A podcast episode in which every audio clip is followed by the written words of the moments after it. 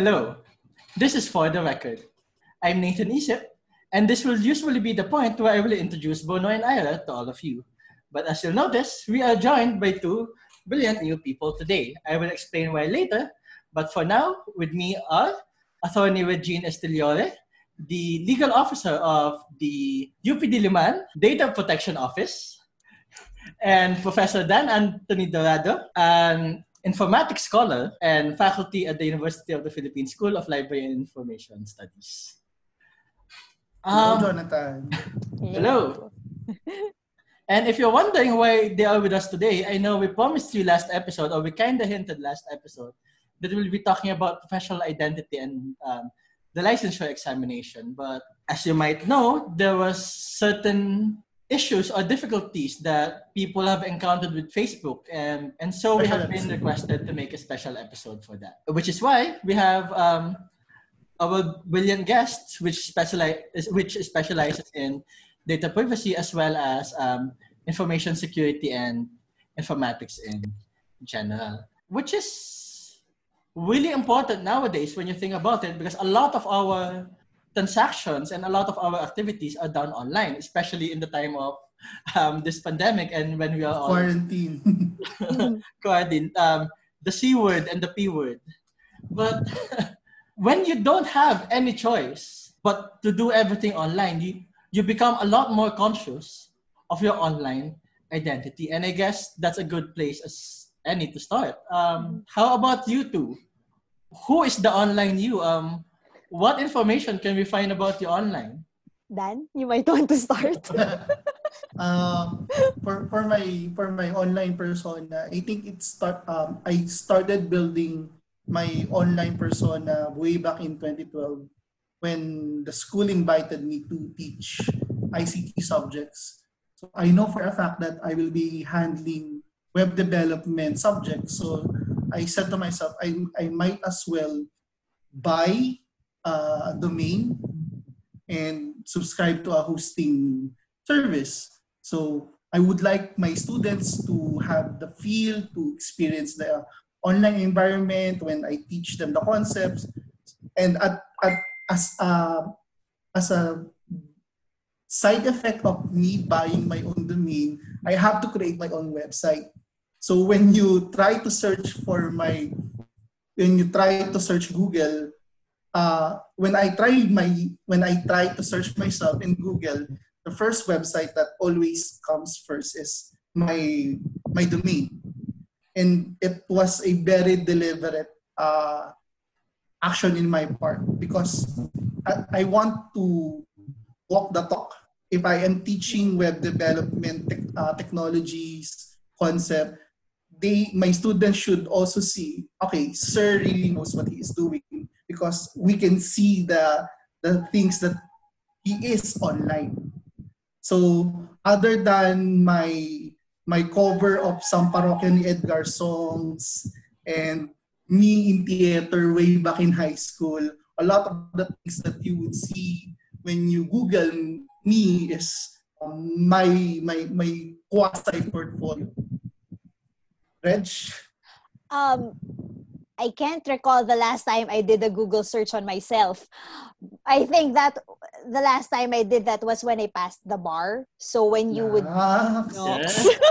so when you would search my name, hopefully what we, what would um, come out would be the that one, the results list, as well as a bit of because I did a bit of writing in my pre, in my um, previous job, and they included an article article that I made in their portal. So maybe that one would come up too. And then the rest, I try to keep it as private as possible. so uh, mostly it would be my Facebook profile and other social media profiles would be full of memes, I guess, and food. So I, I try to I try to keep it light as much as possible and not to post any anything that might not really spark conflict but yung parang medyo makakatawag ng atensyon with the profile na parang, ay, di ba ito pinagsasabi nito? Nakakahiya naman siya. Yung mga parang ganung, um, ganung instances or content. That's the problem with Tredge uh, profile because we, we we are friends. We are batchmate in college. The problem with Tredge social media feed is it's full of food to the point that when you see it in the middle of the night, you will start craving because Sorry. it's always food. yes, it's always food. like nine out of ten times it's food. Pero it's interesting because even though it's always food, you're the only one you can, who can see it because you're friends. So- yes, I try to limit the settings to friends only.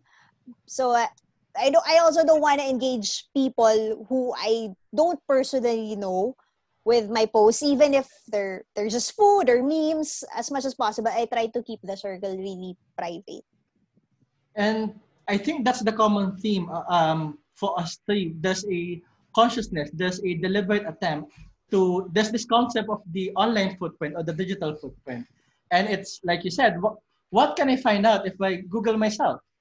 If I search for myself in Facebook, if I search for myself um, in LinkedIn, etc. Yes. Um, could it be a generational thing, or could it be uh, a nature of our positions and our backgrounds that we are we have that particular consciousness? Because I'm pretty sure if you look at other people, or especially younger people, nako, tumatanda na tayo, younger Yeah. people. Well, kids these days, yung mga Yeah. ganun eh, di ba? Mapapaganon ka na lang minsan. But yeah, when you think of kids, Di ba? um, are, are they really aware, or even us, um, are we really aware of what information about us is online? So you mentioned you haven't Googled yourself in a while. Um, ako, I did it yesterday because I know we were going to do this episode. yes. And I found out na um, UP has indexed my name as an author of a paper I published. Mhm. And I didn't know na online na yung indexing ni UP. So I'm pretty sure si Dan naka-index na din doon. Um, and you'll know once you start publishing na you start receiving all these sorts of emails from fake publishers or predatory journals saying, oh, publish with us um, and pay us lots of money, etc. So, mas nagiging conscious ka sa privacy mo. But at the same Mm. time, if you, um, for example, if you look at our students, um, it's pretty normal na mak- makaka-receive kami ng friend request sa Facebook o i-add ka sa Twitter, sa Instagram, and so on. But when you think about it, these platforms are supposed to be for friends. And even yung concept ng friends online ay nagbabago na din na Mhm. do we, do we really have that distinction na, for example, LinkedIn is a professional network, um, Twitter, is your Twitter public or not? Tapos yung, and yung pa yung mahirap as educators, um, we somehow feel responsible na we need to be vocal about issues. We need to give our opinions about um, relevant concerns to our field. So, on one hand, kailangan meron ka online presence, but on the other hand, you're balancing your persona. So, is it your work persona? Is it Your your. I totally agree because before the Facebook incident, all of my posts were public because I was trying to speak out of some of the injustices at times. And then come the incident, oops, maybe I should start uh, going back, looking at my posts and start private my, my the information that can be seen in my social media websites. So it's really a balancing act as you mentioned specifically for especially for us that at one at one end we have to have this gravitas na okay we we know about these things we we we try to join the, the join into the conversation about this topic but at the end at the other end is am i sharing too much of myself uh, online Mm-mm. Yes. and sabi nga nila, the moment you put something online, There forever. it's there forever. Although, Yes. um, as a digital archivist, medyo ang angle namin is walang forever. There has to be a conscious effort to preserve, but maybe that's for a different episode. I think it's not so much as it's there forever, but you lose control over it. Yes. And the reason that it can potentially be there forever is once information is online, who owns it? Who owns Mhm. that information? So, of course, we have um, intellectual property legislation, we have copyright, and so on. But the moment something is online and accessible by someone, There are ways of downloading it. There are ways of sharing it on. On one hand, maybe yung concept natin ng intellectual property should evolve. Mhm. And yun nga na the moment you publish Yes. something, it um it becomes part of the public domain.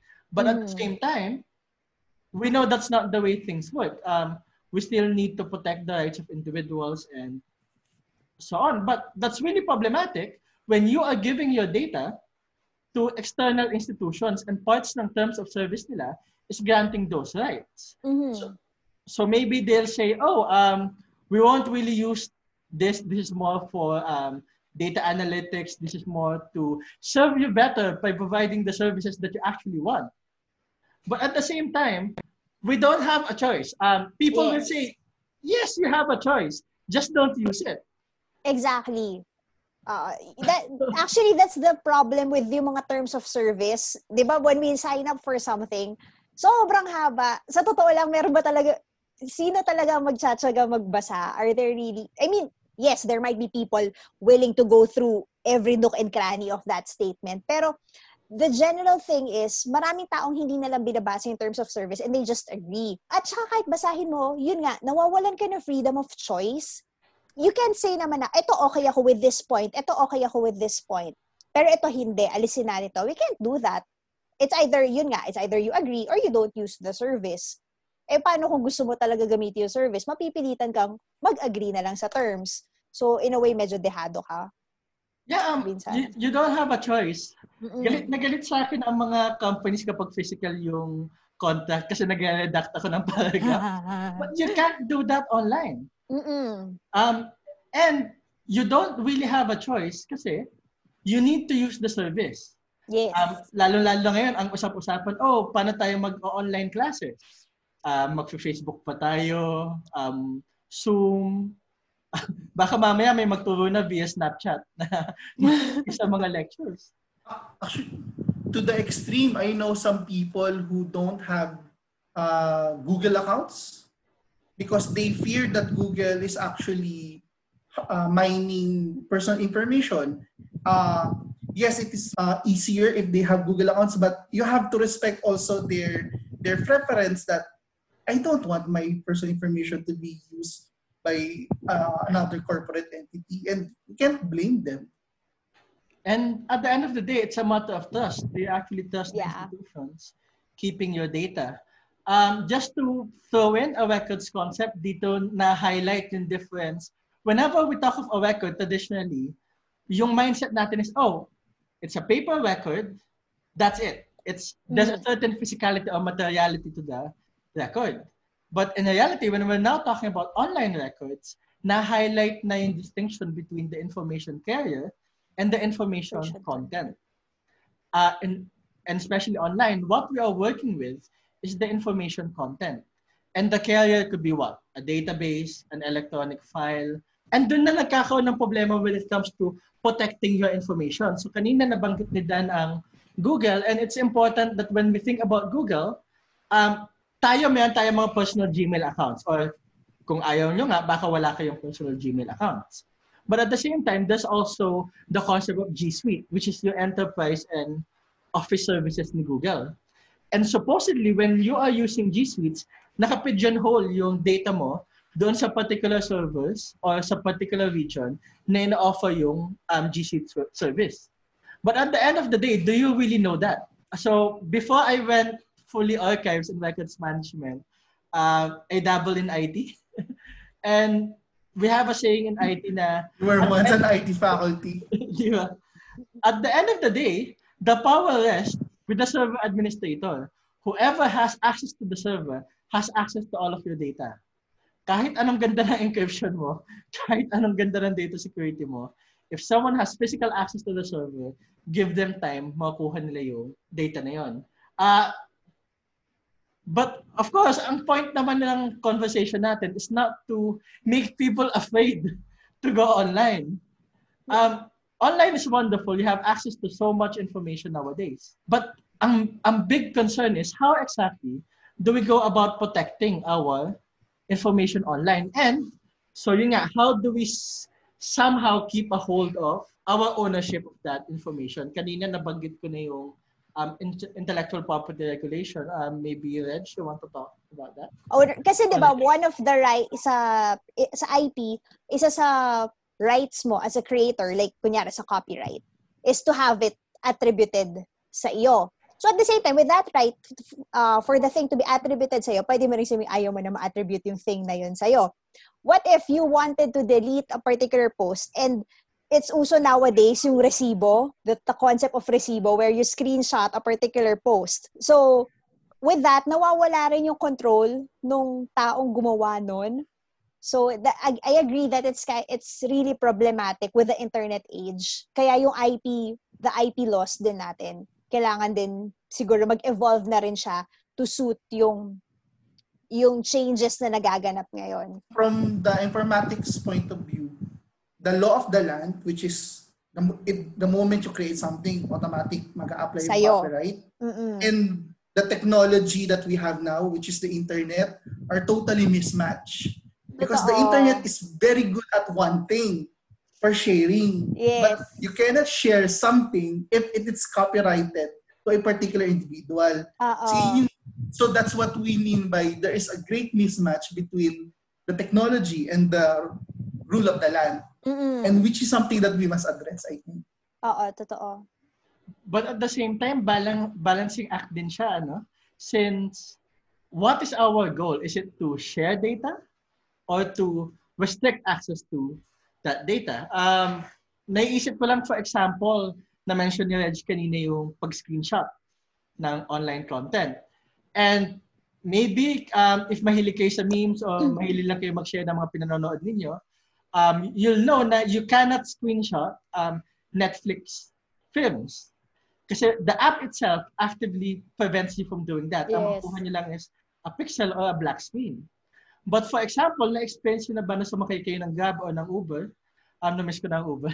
Pero na-experience na ba na sumakay kayo ng Grab o ng Uber? Tapos yung driver nyo may ka-chat sa kanilang group chat. Tapos, oy, papunta ako dito. Tapos i-screenshot yung mapa, papunta sa bahay ninyo. So alam na ng buong chat group kung saan kayo nakatira. Yeah. Para may hugot ka, Jonathan. Eh. Oo nga eh. Napaka, napaka-specific eh. Nung ano. Oo. Kasi again, babalik ka doon sa choice and sa power ng users na yeah. on one hand, pwede mong pagsabihan yung driver. On the other hand, gusto mong... You have the fear. katabi mo yung driver, tapos baka hindi ka na ihatid sa bahay mo kapag pinagsabihan mo siya. So, yun din, nasa tao din yung awareness that we need to develop mm-hmm. when it comes not just to our um, online content, but also yung ethics. Um, so, kanina nga, yung right to attribution and right not to be attributed, um, that's part of what we call moral rights sa yes. IP, di ba? And when we talk about morals, that's heavily reliant on people. Now, it's not, it shouldn't just be the technology, it, should, it should also be the people using the technology.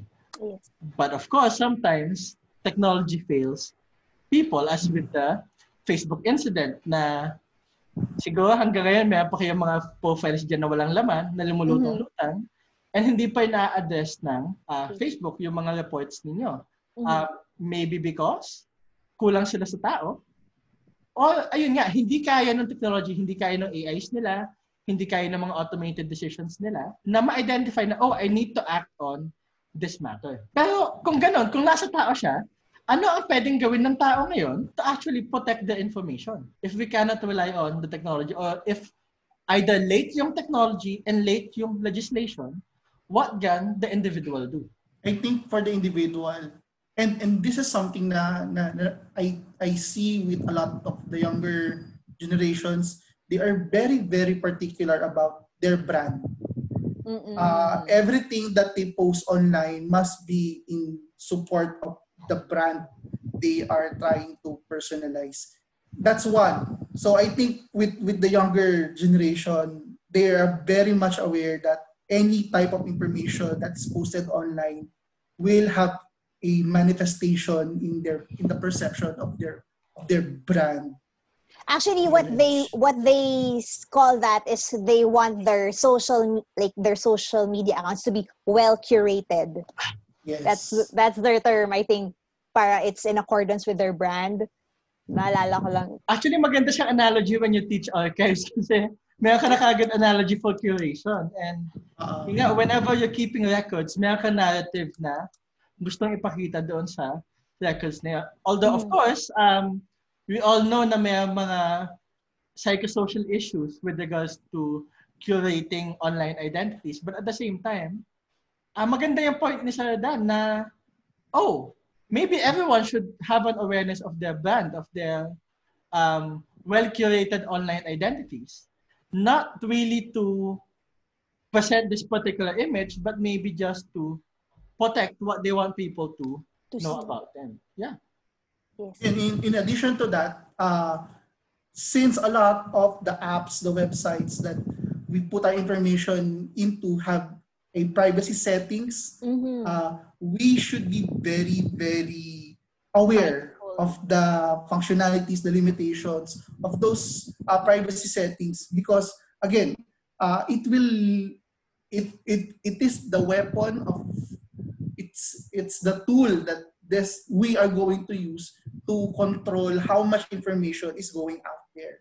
Yes. Uh, and another thing that I want to to address is I think the law should also be updated with uh, the paradigm shift of dig- digital information because Mhm. a lot of the laws that that is still being applied is towards analog uh, records, analog documents, Mm. French. Yeah, so actually very few pa lang yung meron tayo that has a computer or IT aspect. Kunyari yung sa cybercrime, definitely from the name itself. And then ito ngayon, yung Data Privacy Act. Pero yun nga, um, very little and to think the incidents that are occurring ngayon is on the technological side, technological aspect. So kailangan talaga, there really is a need for the law to adopt para makasunod sa pangangailangan ng people. Kaya we really need uh, more young visionary lawyers like Wedge to no. help in doing that.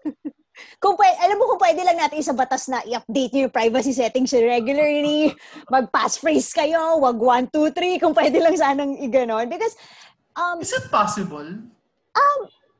actually, oo. Anybody can craft. Uh, pwede ba siguro isamin sa legislation? Hindi ko lang alam kung paano nila i-word yon Pero siguro, di ba? Kasi parang pag sabi mong, users have to be more responsible or mindful, parang medyo kulang eh. Kailangan, minsan ngayon, kailangan mo na sabihin na, ito ang gawin mo, number one, number two, number three. Because otherwise, the people, hindi naman nila talaga minsan gagawin unless you be really specific. So, ito, like with the privacy settings, it would really help if you would tell them often that you have to update your accounts, change your password, don't give it to anyone, yung mga ganon. Yun. Um, Or I think I think more than more than uh, legislation towards the user, legislation towards those entity, those organizations who have our information. Mhm.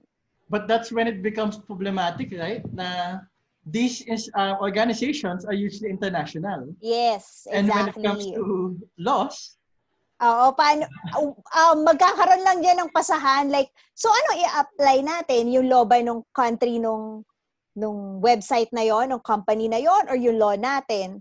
So, tatanungin natin yon Tapos sasabihin dito, ay, we should ask them. Tapos pagsala, ay, we should ask them also. So, what would happen would just be a pasahan of whose law would apply. In the end, walang na-remedy din ng situation. So, and kung actually binasa nung user yung terms of service bago nila Yes. um, staple of terms of service na um, the court and country of jurisdiction will be the country nung institution or mhm. the company. So, for example, when it comes to Facebook, California nga ba ang... So, how? Yun nga, 'di ba? Would you really expect an aggrieved party from the Philippines as someone from there to represent them, 'di ba? It's it's tasking And sa totoo lang and hindi hindi practical. I mean, the financial sense parang yun. Actually, mahihirapan yun na agrabyadong tao. Basically, ganun. And wala kang recourse. That's why at the end of the day, ang nagiging advice is um, negotiate and talk with the company na Mhm. oh request them to delete that profile Requ- Yes. ask them politely ask nicely Mm-mm. if they agree then great if not what can we do You, you are at the mercy of the organization. Yes. Yeah. Um, ibalik ko lang dun sa password management na nabanggit. Kasi nakita natin na some websites are trying to accommodate that. Although some may be more successful than others. I I know some banks in the Philippines, ang ang way nila to force you to change your password automatically nag-expire. Tapos hindi mo na pwedeng um, gamitin yung luma. Although that makes me wonder, kung hindi mo na pwedeng gamitin yung luma, somewhere in their servers, nakastore yung luma mo mga password. So, paano kaya ang security Ah. ng mga ito? Um, Well, well hindi hindi hindi yung actual password, yung yung, Yung hash nung- yung hash nung nung password mo. but at the same time, if you have access to the hash, eventually, kaya mo namang I-reverse yung password. Mhm. So, hmm, bakit kaya? O yung ibang implementations na nakikita natin na you you have to use a special character, but only an exclamation mark or Oh, very limited naman. Yeah. um for me talaga I think passphrases will be the best options. Um, Yes. Security just um, through the sheer difficulty of breaking the password because of its length. Mhm. I highly encourage our viewers and our listeners to use a password manager. Uh, I have 132 passwords. All of them are unique. The only thing that I memorize is my master password and I let my my password manager do the rest. Um, so of course, sobrang controversial subject ng which password manager should you use. Yes. um, syempre, meron tayong mga brand loyalties. But at the end of the day, the advice is have unique passwords for each Mhm. uh, account, di ba nga? Yes. Mhm. And the only way you'll figure that out will be using a password manager. Please, please, please, huwag kayo magsusulat ng password sa papel at ilalagay. Although maybe ano, sealed attachment siguro sa last will and testament para kapag namatay kayo, alam na relatives. Yung yung master password, oh, yun. Oo. So, ikaw ba, Reg, what do you do to secure your... So, na-mention mo nga kanina, privacy settings, pero do you Yes. do something else to protect your data? Um, I tend not to use biometrics also because there are apps like sa may, ma- may mga banks that have their apps instead of logging in with a password and your username, use your either sa iSat or sa Thumb. So as much as possible, I avoid using that because there are instances na yung mga pinsan ko, to open my phone, kinukuha lang nila yung kamay ko, tapos igaganon lang nila. tapos nagabuksan na nila yung telepono ko. So, yun. So, if anybody can do it, di ba? So, that's one. I avoid biometrics. And then, I try to come up and memorize unique passwords for myself. And I do not associate it with anything personal because napapansin niyo the challenges usually when the quarantine period started, the um, the name of your pet or the name of your first school, there there might be a tendency that other people will use that information to figure out your password. So as much as possible, I try not to use anything that can be directly attributed to me as my password. So that one. So, sa mga listeners namin, if you're enjoying the episode, um, reply lang kayo. Send us a picture of your favorite pet and kung ano pangalan niya. We'd love to. And your No, no. favorite color? Ah, yun nga yung mga limitations ng ating password authentication, no? Yes, it's a Hmm. lot easier to remember something personal, but at the same time, it's easy for them to figure it out also. yeah. So, iwas-iwas Yes. dun sa mga memes na kumakalat sa social media na Mm. Um, tell yung mga about Mm. challenge challenge ganon be careful in answering those especially when you also don't know kung ano settings ng post mo na yon kasi yun nga anybody can see it and anybody can use it Um, kahit friend mo yan, Mm. baka mamaya hindi na kayo friend kasi hinak niya yung account mo. yes Actually, in addition dun sa mga memes, sa mga, mga qui- online quizzes, I would like also to point out that there are some organizations who over collects information during the application process wherein Mm. they ask, uh, do you have a spouse? When was your your wedding? How many Yes. children do you have? When in fact, all they need is your name and are you interested in joining the organization. So And what's- you you have to be very careful when giving out those kind of personal information. Yes, and the problematic part there also is they market as a required field. So, ilalagay ko So no talaga to? yes, because again, again, babalik tayo dun sa kawalan mo ng choice na gusto mo ba talaga yan, pero kasi kila, hindi, hindi naman mo talaga gusto sagutan, but then you need the service, mabibilitan ka. And- Bumabalik. Di ba, Reg, violation yan ng um, Data Privacy Act of 2012. Yes, there's no legitimate purpose in the proportionality. The concept of proportionality is you only ask what you need. Also, bawal yung mga, just in case, ah kailanganin namin sa future, pwede ba namin malaman ang 1, 2, 3? Hindi pwede yung ganon. So, kailangan you only ask what you need and you have to have a legitimate existing purpose whenever you ask for personal information. Although, So, again, Reg, ano yung legal legal remedy ng mga tao kapag feeling nila over-collected yung personal information nila? Um, actually, whenever people are collecting information, so kunyari, uh, yung si organization, the people who are asked for information, they can ask, para saan ba talaga to? You could ask them, and also as a data subject, you have the right to refuse to provide your information. When also you think na lumalabag yun sa karapatan mo because they're asking for too much. So, yun. And then, kung sakaling meron violation ng Data Privacy Act, you can also go um, file a complaint with the NPC. Yon. Tapos, dadaan naman yun through their process to have the person made What- liable. although once again, may, may kita naman natin yung burden is on the complainant, ano, na Yeah. Okay, fine. You can file a complaint with the NPC, but to Mhm. file a complaint, kailangan may relationship between the data controller and the data subject. So for that relationship to exist, kailangan mo mag-sign up dun sa service, collect nila yung data mo, tapos saka ka magko-complain na they're excessively collecting my data. Otherwise, ang magiging advice, like you mentioned, will be, huwag kang mag-sign up. Actually, yung that particular advice, yung dun sa hypothetical scenario ni. Dan, na pwede kang, ah, yun, na pwede kang tumanggi. Yung, yung yun.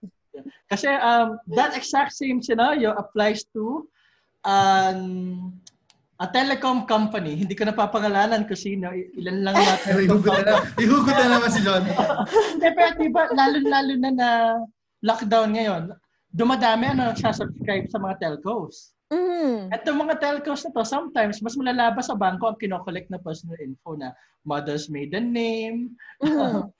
uh, proof of billing, etc. So, hindi lang yung personal info mo, maski yung um, sensitive personal information na collect na nila na credit card info kapag credit card bill yung binigay mo as proof of billing. Mhm. And pwesado ka, um, lockdown, kailangan mong access sa internet, kailangan mong um, mag-work from home, umattend ng klase. Mhm. What can you do, di ba? Oo. Um, yeah, I understand that. Actually, um, lately I purchased something online and then um, din, si- pinadala ko sa kanila yung screenshot ng deposit ko but then I, I, I excluded the part of my savings account.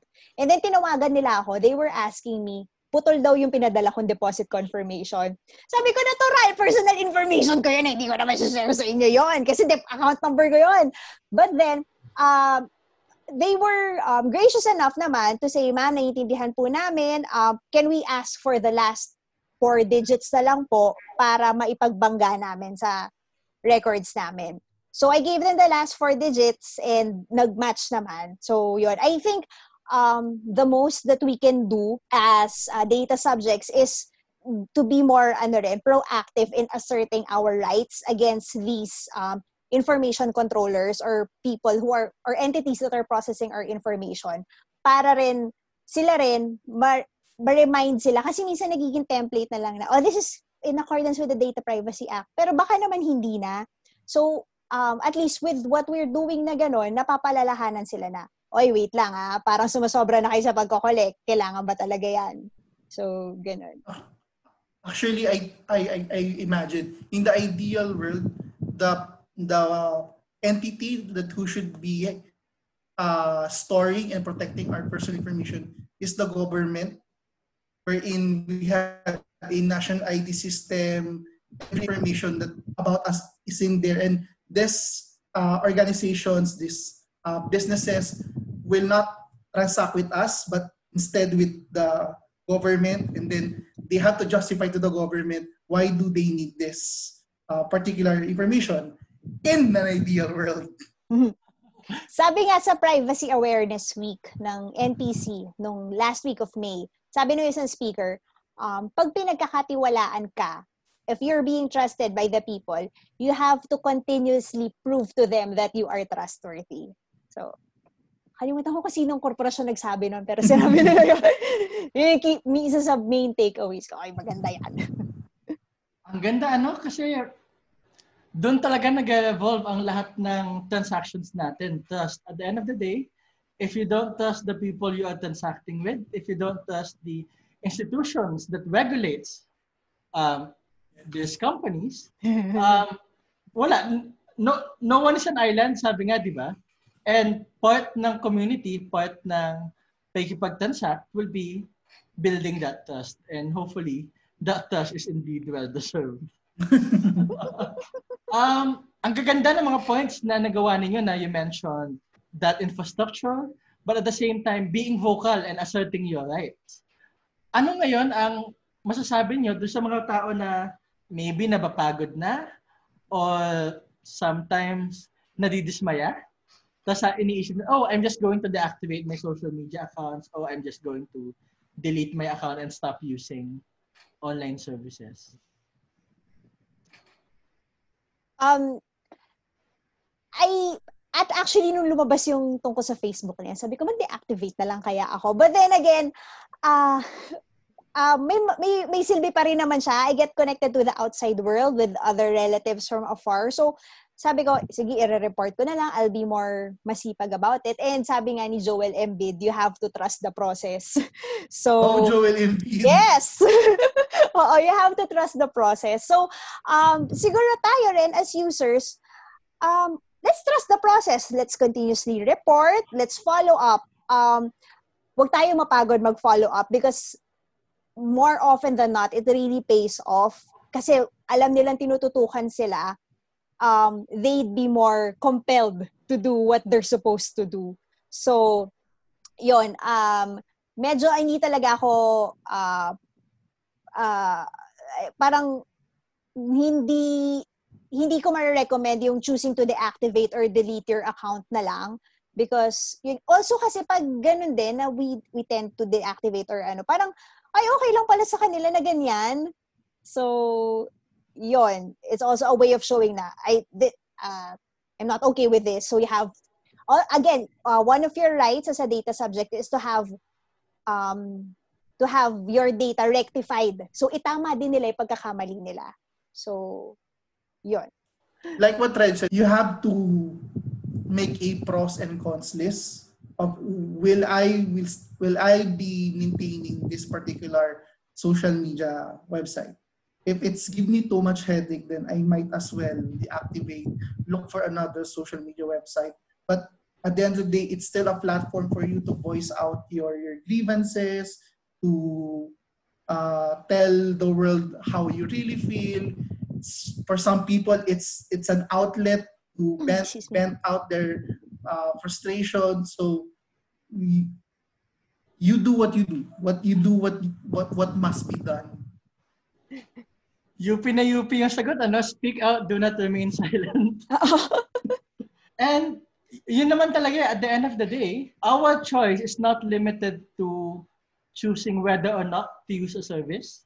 We have a choice to be heard. We have a choice to have our information rectified.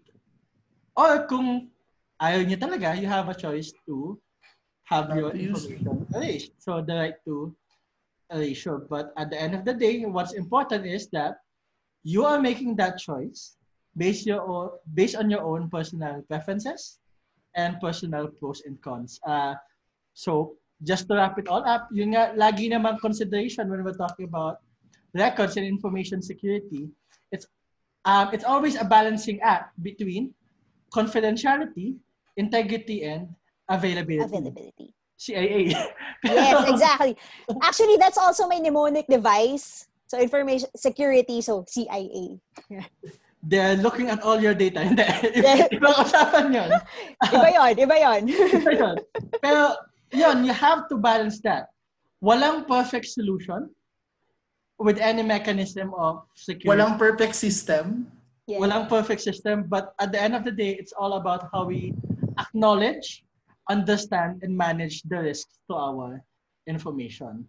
And of course, nasa atin ang responsibility to understand those risks, to acknowledge them, to embrace it, to embrace them, and at the same time, to speak out and say, oh, these risks are unacceptable, and we need to have them addressed. So yeah, we just need to be conscious of what we're doing with our information. Do you have any last words, Reg and Dan, to our viewers? Ah, yeah. Gusto ko na din to sabihin in, in light of the recent events on Facebook. Don't forget, huwag po kayo mapagod mag-report ng fake Facebook accounts niyo sa Facebook. Um, so, you report it, say that it's, it's impersonating someone else, yung as kayo. Um, sa Facebook po mag-report. So, yan. Huwag po kalimutan. At huwag mapagod mag-report. Yes. To our, to our listeners, to our viewers, do not be lazy in terms of protecting your your information. Yes, sometimes it is a hassle because you have to do multi-factor uh, authentication, those digital certificates, etc., encryption. But imagine the effort of some unauthorized person trying to get your information. So if hassle na sa inyo yun, mas hassle sa kanila yun. So be be very very vigilant in protecting your information. Yes. Ika nga Constant, ni Mad ay Moody, constant vigilance. naunahan ako na, Reg. gusto, gusto ko talaga yung mga reference ni Reg.